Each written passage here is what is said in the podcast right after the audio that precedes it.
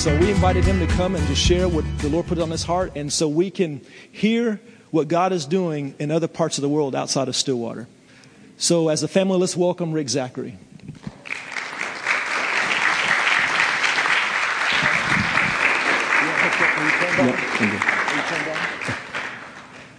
God bless you. Had such a good visit here uh, Friday with Pastor Dale and uh, Teresa. You know, uh, he and I like to go to IHOP.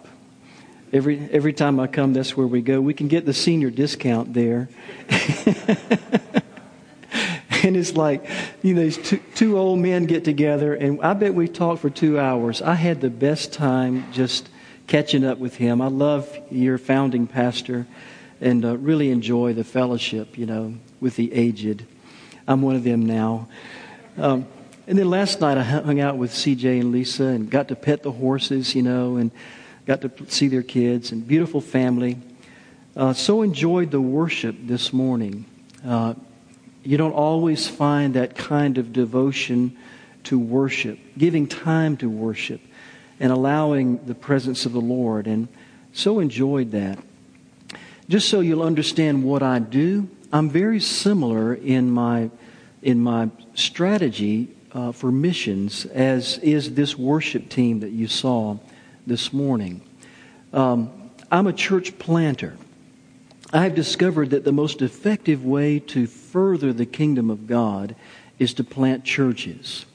Because out of churches emerges all of the gifts of the ministry evangelism and teaching and prophecy and, and all of the gifts. So, so the kingdom grows most effectively through planting local churches. But I've also found that in order to plant a church, you need to plant an effective leader. And so I'm like the guy, I'm like the guy in the plaid shirt and the little hair on his lip back here playing the guitar, you know. I'm like that guy in the background. And I understand that that's your daughter and your son in law leading worship. Is that right? Beautiful worship team uh, that, that's presented on the front of that platform. But in order for that to happen, there needs to be an old dude in the back playing the guitar who knows a little bit, who's kind of laid the foundation. All the values that he's poured into his daughter, the values of worship, the values of the Lord, the values, all of that is in her. And so he's put her forward with her husband and presented a worship package that leads us all into the presence of the Lord. Well, that's how I plant churches.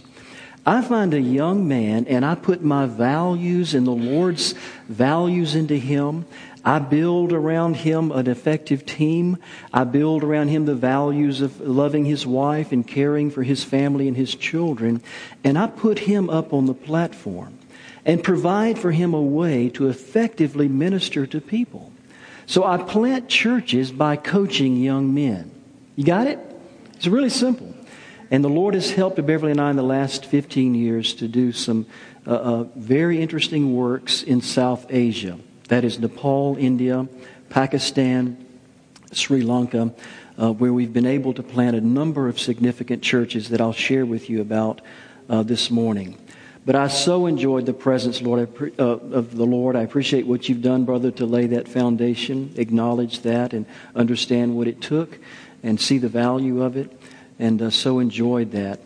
You know, Stillwater is a little bit uh, out of the off the beaten track. Um, but what a still water I enjoyed this morning. You know, sometimes you have to go out of your way to find still water. Amen. And uh, the journey here for me was well worth it. Uh, I've been refreshed already. If you'd like, uh, you can visit my book table after the service. I have three books out there. Uh, one is a book on leadership called The Master of Relationship, and I've sold over 20,000 copies of that book. It's available in Spanish and English, and many churches have used it to help train their leaders.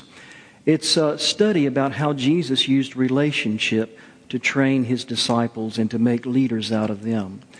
The other book is The Power of Your Destiny. I'm sorry I only have two copies left. Uh, it's a young adult book. It's very good for young people as they're walking through their early 20s and trying to figure out how to make decisions in life. I do have uh, copies of the uh, audio version out there, uh, but the, I sold a whole box full of those things at the last church I was in, so I almost ran out. Sorry about that. And then the third book is actually a piece of women's fiction. Everybody say women's fiction. So the guys all just tuned out. But in college, I was a, I was a literature major. And uh, when I came to the Lord and began to follow the Lord, I just gave up all of that. But I always wanted to write. And so when I turned uh, 60, I thought, if I don't do it now, I'll never do it. So I wrote actually a, uh, it's not a Christian book, it's a secular book. But the values of Christianity underlie it. You know, all of my friends are Christians. Everyone I associate with are Christian. I work with leaders. I, sometimes I get tired of just hanging around Christians. And like Joseph, I wanted my bough to run, you know, my vine to run over the wall, and I wanted to get my influence out into the world a little bit. So I wrote a book uh, about the Lord, but it's kind of, you have to kind of read between the lines to find it. I wrote it under a pseudonym, Kerry Richard. Kerry's my middle name, uh, Richard's my first name, uh, because I didn't want to be identified as a Christian writer. And uh, lo and behold, this year it won three uh, publishing awards uh, Book of the Year for uh, one, and silver medalist for independent publishers. So I'm real excited about that. It's beginning to gain some traction. But it's a story about forgiveness. And what a person walks through when they determine to forgive someone of a major offense. You know, I can promise you that sometime in your life, if you have dared to love, you will also find the necessity to forgive. Love is an inevitable part of human experience. And if love is an inevitable part of our life, then forgiveness is also inevitable. Because human beings, I don't know why, tend to disappoint one another. How many of you have discovered that? And unless we learn how to forgive and how to use forgiveness to deepen a relationship, we'll not have fulfilling relationships in our lives. So that's what the book's about. A few uh, women have been able to convince their husbands to read it, and those that have have enjoyed it, but it's a little bit difficult to get them hooked. Uh, but anyway, get, take a look at it, and if you like, you can pick up a copy. Let's pray together, and uh, we'll open God's Word this morning. Father, I thank you for your Word that is high above all things, for that Word that will deepen our walk with you and, and increase our love for you. May we learn something today that we would never forget about you about your kingdom, and about your values. In Jesus' name, amen.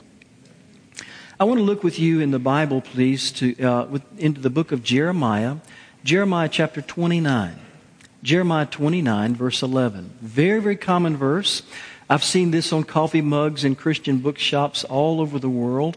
Uh, I have a coffee mug myself with this uh, scripture on it, or I had one. I dropped it and broke the handle. But uh, Jeremiah 29, verse 11, it says, For I know the plans I have for you, says the Lord. They are plans for good and not for disaster, to give you a future and a hope. I have discovered that God does indeed have plans for us. But just to think that He has plans is not enough to understand the nature of that plan. In order for God's plan to be fulfilled in your life, you must understand not only that He has a plan, but the nature of His intentions. And it says here that I have plans for you, they are for good and not for disaster. I have found that many uh, people in the world, uh, most people in the world, and many believers have this misconception that God is waiting for them to somehow make a mistake so that He can pound them into the ground and, and curse them for their inadequacies and their failures and somehow punish them for their sins. And though we are punished for the mistakes we make, because of those mistakes, not because of Him, His intention for us is not punishment or destruction or suffering. His intention for us is to, that we might have His good plan, not a disaster. So, in order to really understand God, you must understand His intention. He has no intention that your life be disastrous, that you be a failure, that you struggle in life, that you have disappointments and, and, and depression and those things that hold you back. His intention for you is a good plan, not a disastrous plan. His intention for you is to bring His goodness and to give you a future and a hope. So, in order to see His plans, we must understand His intentions. Now, I have seven grandchildren. Um, my oldest son has a lot of kids. He's got five. And four of those kids are girls. There's way too much estrogen in that house. But those girls love to compete for my attention, and I use their envy against one another, you know, uh, to, to win that affection. I have a competition for Beverly. I'm determined that all of the grandchildren will love me more than Beverly. And uh, so far, it's working pretty good because I always keep candy in my pocket, and, you know, she doesn't know it, but I cheat. but one little girl is named Lucy. She's five years old. And uh, few uh, months ago, I was at my oldest son's house, and I was sitting on the couch with the two oldest girls in my lap. And they were cuddling on me, and they liked to pinch my cheeks, you know, and, and uh, kiss on me. And Lucy came and tried to climb up in my lap, but the other girls kept pushing her away. And so her little bottom lip started quivering, and she started crying, and she ran out of the room. And I thought, great, just what I need, you know, more drama. And uh, so I was about to get the girls out of my lap and get up and go get her out of her bedroom. And just before I got up, she came running out of the room wearing this beautiful Cinderella dress. You know, with her little tiara and little sequins and, and little slippers, Cinderella slippers. And she came running into the room and she held her dress out like this and she curtsied in front of me and she said, Papa, will you marry me? and for a moment, I was struck. I didn't know what to say. I mean, it's not really appropriate, you know, to accept that invitation. And then I realized, you know, she's five years old. She has no idea of what it means to marry someone. All she knows is that when you love someone so much that your heart is bursting within you, that's the person you marry. And by her saying that, she was saying that I admire you more than anyone else. That my love for you is, is the kind of love that I would want to marry. And so I looked at Lucy and I said, Lucy, of course I'll marry you. And their sisters got angry. The older ones folded her arms and said, That's not fair. She can't marry you. And the other one said, I wanted to marry you. And then there was another fight. And of course, I enjoyed every minute of it. Lucy loves to play child games. She loves to play hide and seek. She'll call me into her bedroom and say, Papa, count to 10, cover your eyes. And I'll cover my eyes, count to 10. And she'll hide always in the closet, every time. But I'll pretend like I don't know where she is, and I'll look under the bed and I'll say, Is she here? I'll, I'll look all through the room and calling her name, and I can hear the giggling increasing, you know, in, in volume in the closet. Finally, I'll run to the closet and I'll fling open the door and I'll say, Aha, got you. And she'll squeal and she'll run and grab me around the legs and, and uh, she'll say, Oh, Papa. And she'll jump up and down. Let's do it again. Let's do it again. And again, she'll hide in the closet. but, uh, you know, God calls us His children. And this is the first problem we encounter when we think of God's plans. Because God sees things in a totally different point of view from how we see them. Lucy thinks that she can marry me. Well, we know that's not possible. Lucy thinks that she can hide in the closet and giggle and I won't know that she's in there. Well, we know that that's not possible. Lucy thinks that I'll forget she hid in the closet last time. And in the same way, Lucy's little mind is limited because of her experience. In the same way, our minds are limited because of our point of view and our experience. And just as Lucy is so far from me in understanding, so I am far from God in His understanding. And the things that I try to understand about God are like Lucy trying to understand me. There's a great division or gulf between us in understanding. But yet I find great pleasure in getting down at Lucy's level and having a relationship with her. It's not a relationship that's built on understanding or knowledge or wisdom. It's a relationship that's built on love for one another. And as we begin to know the Lord, these things we must understand that we are like Lucy, we're like his children. He has a point of view that gives him huge advantages over us.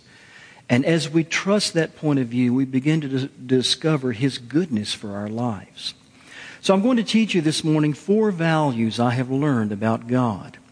And this first value I want to help illustrate. Watch this video with me, and I'll, I'll help illustrate to you exactly what I'm talking about. We're going to travel away from Earth in this video. And you'll see certain markers along the way to illustrate the passage of time. We'll travel at the speed of light, which is 186,000 miles per second. That's really, really fast. I've got a little red Jeep parked in the parking lot. It took me 10 years to put 100 10,000 miles on it. Light travels 186,000 in one second. So if you leave Earth and travel at the speed of light, you would have to travel at 186,000 miles per second for 70 years to reach the extent of humanity's first radio broadcast. And you're still hardly at the edge of our, of our solar system you would have to travel at the speed of light in order to see the Milky Way galaxy. When you go out at night, you look up in the stars, in the heavens, all the stars you see are in our galaxy, the Milky Way galaxy. There are over 200 billion stars in our galaxy. And in order to pull away from Earth far enough to see that view, to see the Milky Way galaxy, you would have to travel at 186,000 miles per second for 100,000 years. Hello? Pastor CJ, if you left today, you wouldn't make it, brother. You just wouldn't make it. God's creation is unfathomable, it's beyond our imagination. Scientists say that uh, the extent of what they call the known universe from one edge to the other is about 50 billion light years. In that known universe, there are over 100 billion galaxies. And in each galaxy, over 200 billion stars. Now, if you can do the numbers and put all those zeros together and explain all that to me, have at it. But it's beyond understanding. Scientists themselves look out from their, with our little radio telescopes and our spectrometers and our, you know, uh, microwave measurements. They understand how much, how large the visible or the known universe is, but out beyond that, there's something else that, that is unknown. And they describe it as a curtain of light. They don't really know what it is. But they say they think it's the remnant of light that is remaining from creation's event, what they call the Big Bang. The best way they can figure it out. Now, I personally believe in the Big Bang. I figure when God said light be, there was a pretty big bang. what do you think? Yeah. Somewhere out there, there's something we don't know. Here's my point. First thing you must understand about God is God sees big. He sees the big picture. And if God has a plan for you, and He's able to build this universe, this world, that is so far beyond our imagination that we have difficulty describing how amazing, how intricate, how detailed, how focused must be His plans for your life. If God has a plan and He says, I have a good plan for you, and we can look at an ununderstandable creation and compare that to His plan and the way He does things. Mississippi just came out there. Surely He must have an amazing plan for us. So, four values I'm going to teach you. The first value is God sees big. Say that with me. God sees big. The second value I want you to see is in 2 Chronicles chapter 16 and verse 9. 2 Chronicles 16, verse 9. The Bible says the eyes of the Lord search the whole earth in order to strengthen those whose hearts are fully committed to Him. God literally peers down from His 50 billion light year creation, peers down upon earth and searches through earth for people like Rick Zachary and people like CJ and people like you. People that He can show Himself strong to. This is the second thing we find about God because when we see that God sees big, when we describe His greatness, we have a problem. If He's so big and so far away and so amazingly intelligent beyond us, how can we connect to Him? And that's where the mystery of God begins to, begins to be revealed. And our second value. First, God sees big. But second, God has this capacity within Himself to see small to see the minute, to pick out that person in the multitude, and somehow have a personal, engaging, interested, detailed relationship with them. God sees big, God sees small. Say that with me. God sees big, God sees small. Now, I'm going to watch a video with you, and I'll tell you a story as we watch it, and it'll help you to illustrate how the Lord can find things uh, that we can't sometimes see. About seven years ago, uh, I flew from our ministry base in southern Nepal to the city of Jumla. Jumla is way up in the mountains, uh, western part of the country. Very isolated city. At that time, the only way in was to walk or to fly. From Jumla, I hiked over a ridge, 13,000 foot ridge, uh, about 11 hours, and, and reached a village uh, there in the Karnali River Valley. And I met a group of blind children. There were about 30 of them at the time, and, and uh, they had been supported by a United Nations organization. One of those children was a young man named Deepnath. Later on, I began to help those children, and uh, we built a home for them. We bought land, and, and uh, we brought rocks up from the, from the river. Uh, we brought cement from five days' journey uh, down, and we actually built a home for them, and we now are caring for 17 of those children. We've cared for them now for six years. Uh, we provided schooling for them and f- food and clothing, and, and we've built a blind children's home way up in the middle of nowhere. I was there just a few months ago. So these children are flourishing now, but in that moment when I met them, they were living in very poor conditions. And there was one of them uh, there at the school whose name was Dancing. And uh, he was about 16 years old at the time. And he traveled with us to visit villages where we preached the gospel. Went to six villages and he carried his own pack. He had a stick that he would use to find his way along the trail. And he walked on rocky trails that many of you would be afraid to walk on, blind. It amazed me. Every night we slept in Nepali homes, little uh, mud houses with grass roofs. And, and one night we were sitting around a fire and someone asked him, Dancing, how did you lose your sight? He said, When I was a child, about two years of age, I had an eye infection in both eyes. There's no medical care in that area, no facilities. He said, So my mom and dad took me to a local shaman. And he mixed hot uh, oil with herbs and poured that hot concoction into my eyes. And from that treatment, my infection worsened and I lost my sight. One of the Nepalis became angry and he said, We need to find that guy that did that. We need to, to look for him. We need to bring him to the authorities, and, and he needs to pay for what he's done because he stole your eyes. And I'll never forget what Dancing did.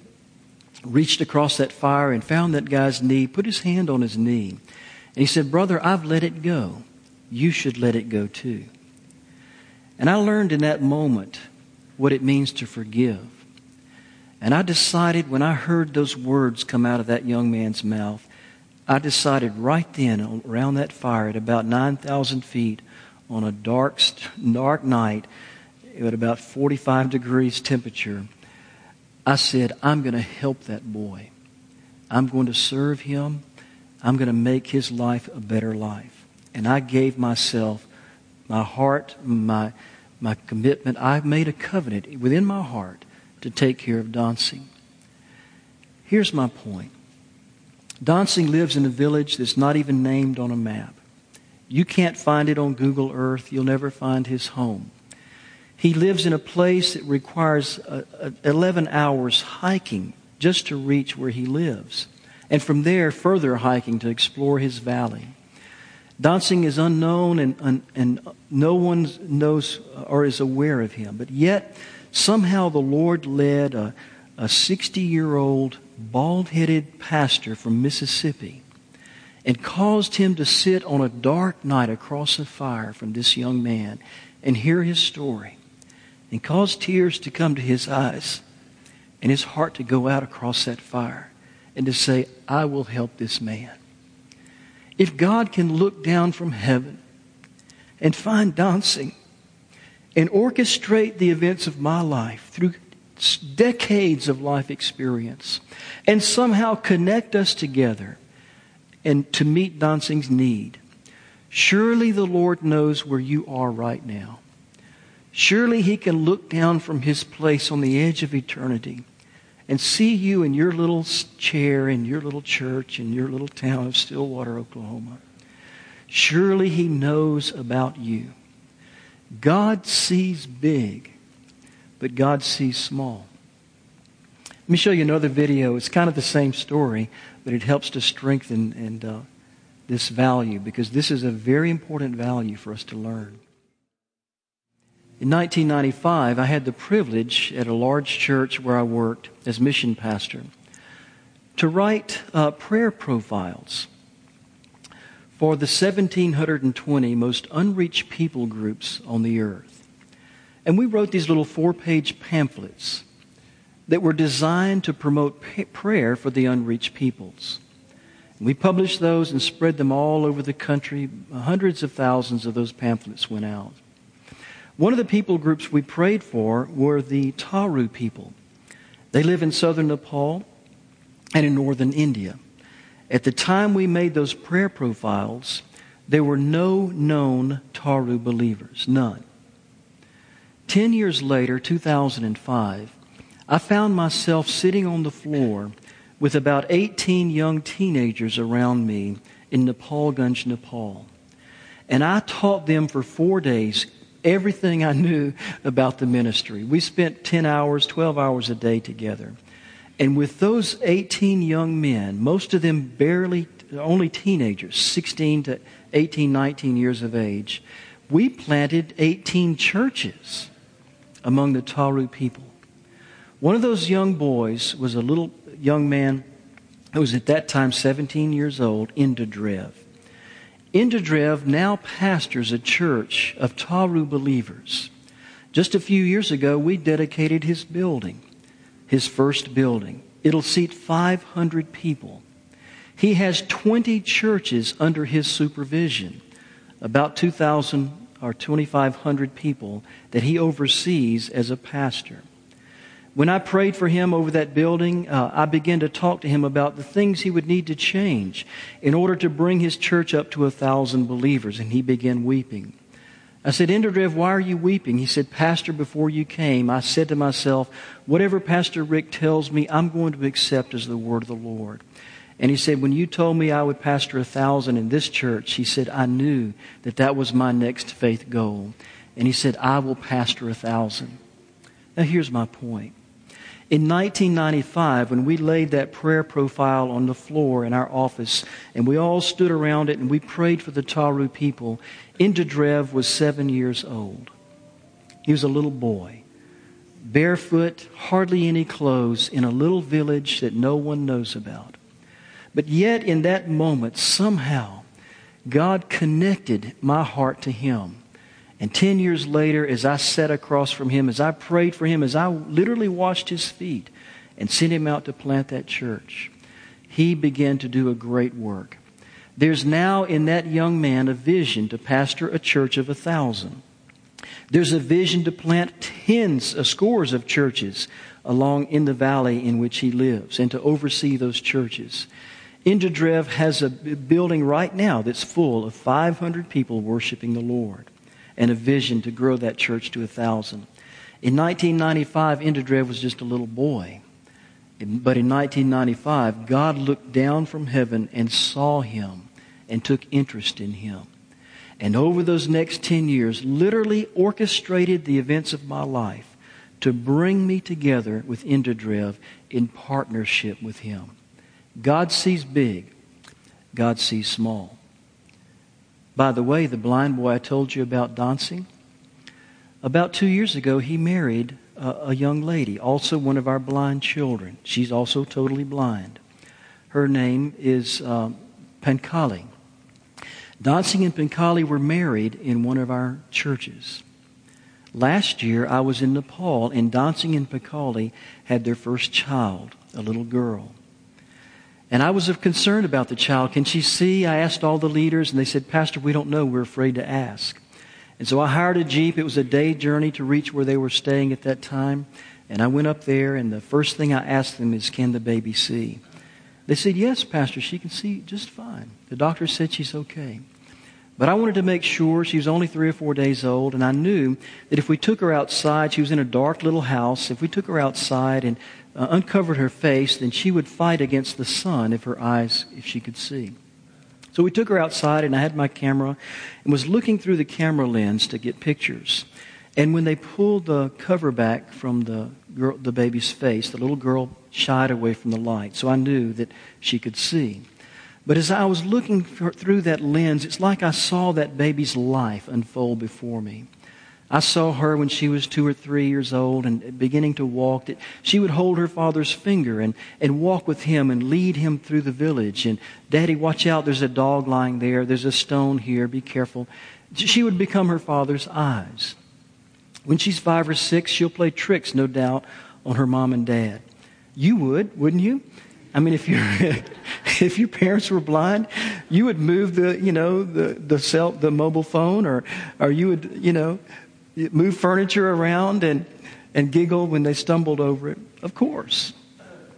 Or she'll be out in the yard and her mother will call her, uh, Darling, it's time to come in. And she'll be quiet and still because she knows as long as she doesn't make a sound, her mother won't know where she is. You can be sure she'll do those things. But you can be sure, too, when she's 18 or 19 or 20 years of age, that her mother and father will lead her down the aisle of a church. And they'll give away their very eyes to someone else, a gift that could be no greater. Life is such an amazing thing. And love is an amazing thing. And the things we do because we love one another. is sometimes overwhelming. They asked me to help name the baby, and I didn't know what to name it, you know, something out of the Bible, Mary or Sarah or something like that. And I said, I don't know. Let me think about it. So I asked my leaders, what can we name the child? They said, Pastor, name her Rosani. I said, what does that mean? They said, it means one who guides with light. So we named her Rosani. I have relationships and friends, people that I have known and love that I never dreamed in my wildest dreams I would know and love. One of them is Dancing and Pankali and Rosani. Somehow God connected my heart to them. God sees big. God sees small. The third thing we must understand about God is that God sees many. God sees many. You see, the Lord is not interested in a little kingdom, He's interested in a big kingdom. There will come a time when we'll stand on the sea of glass among people that cannot be numbered. God sees multitudes. Psalms 102, verse 22 says, And so the Lord's fame will be celebrated in Zion, his praises in Jerusalem when multitudes gather together and kingdoms come uh, to worship the Lord. Watch this video with me, and I'll tell you a story about multitudes that I have discovered. It's a conference we held in Nepal 2012. We had 9,000 people there. All of these people who gathered were church members from our churches. At that time, we had about 140 churches. We now have 184 churches representing about 15,000 believers. 99% of these believers are first generation Christians coming out of Hindu and Buddhist backgrounds. Many, many of them are Tharus, who, as I told you in 1995, there were no Tharu believers. Multitudes have come to Christ in these last eight years in Western Nepal.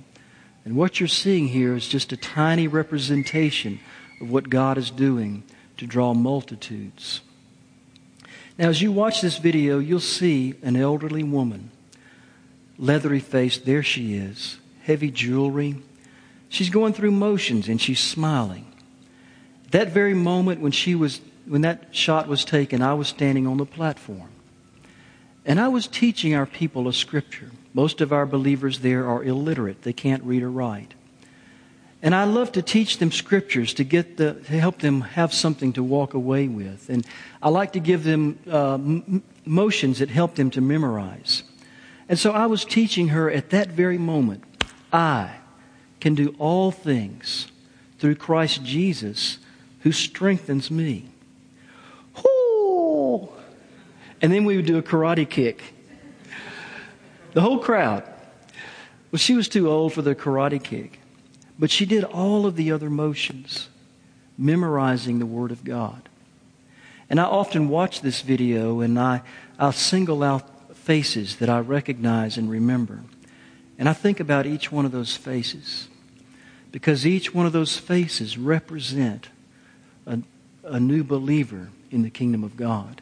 And I often think of that old woman because I believe on that day that surely the Lord must have looked down from his 50 billion year, light year universe.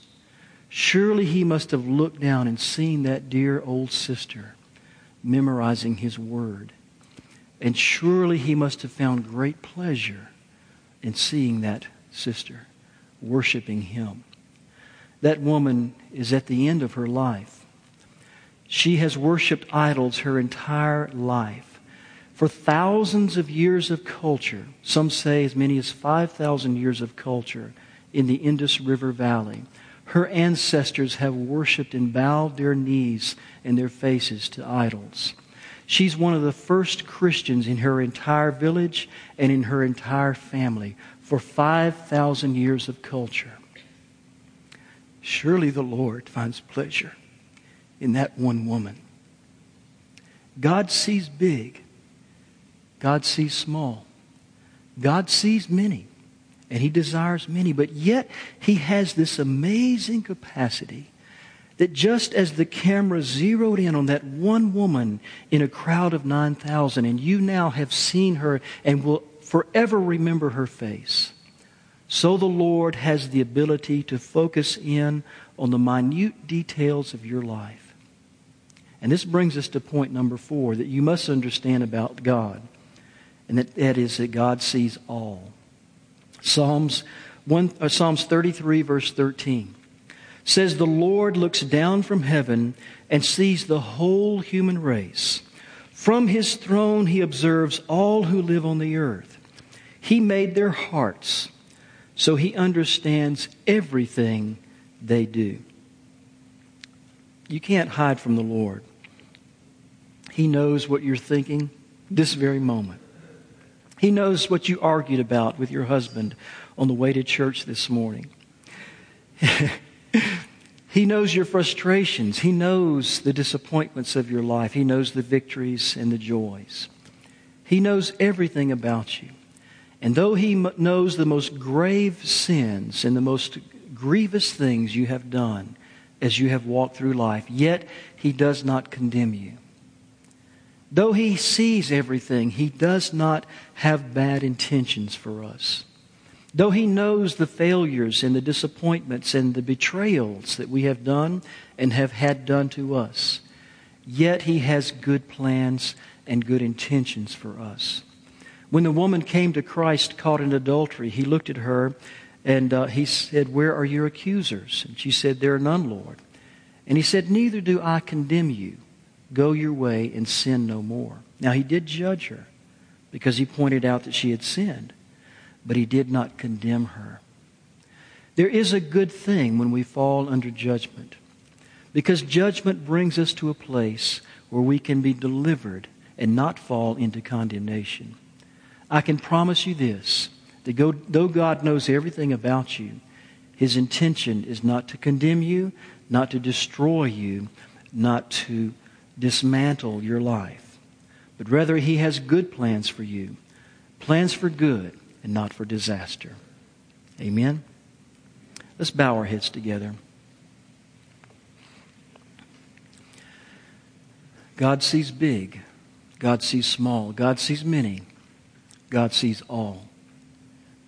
May you forever remember those values. May they become the values of your relationship with Him. If you say, Pastor Rick, this morning I have to be honest with you, um, there are some things in my life that remain secret. Uh, there are some things that I have buried. There are some things I'm ashamed of. There are sometimes uh, things that have separated me from the Lord. I have to say, in all honesty, I'm not really right with God this morning. And I do carry shame in my heart. And I do know that He knows about it, but I've been afraid to just bring it out. He already knows. You might as well get it out. And if that's you this morning, you say, Pastor, I've got some unconfessed sin, unconfessed failures. I have some habits that have strangled my relationship with God, and I'm ashamed to come before Him because of those secrets that I carry. Some carry secrets because of what they have done. Others carry secrets because of what was done to them. But secrets always hinder us in our faith and in our walk with God.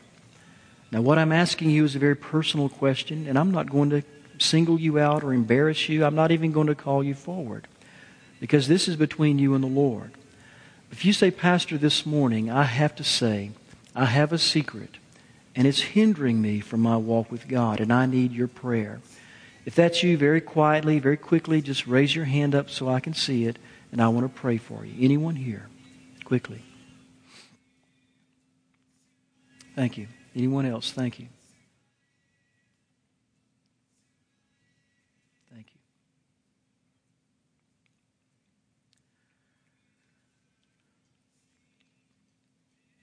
Let's all stand together. For just a few hands that went up, but those were important hands. I'm going to ask you all to lift your hands together with me. I'm going to pray over you as a congregation. And then uh, I'm also going to pray on those who lifted their hands.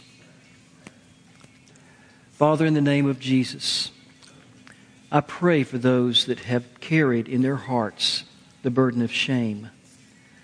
May they be delivered from your, by your word from their shame. And may the values they have learned this morning, may they carry those values with them. That you see big, you see small, you see many, and you see all. And yet you have good intentions. That, Father, they would begin from this day to make the right decisions, to be honest and transparent with you and with others. That they would confess their faults to their friends and confess their sins to you.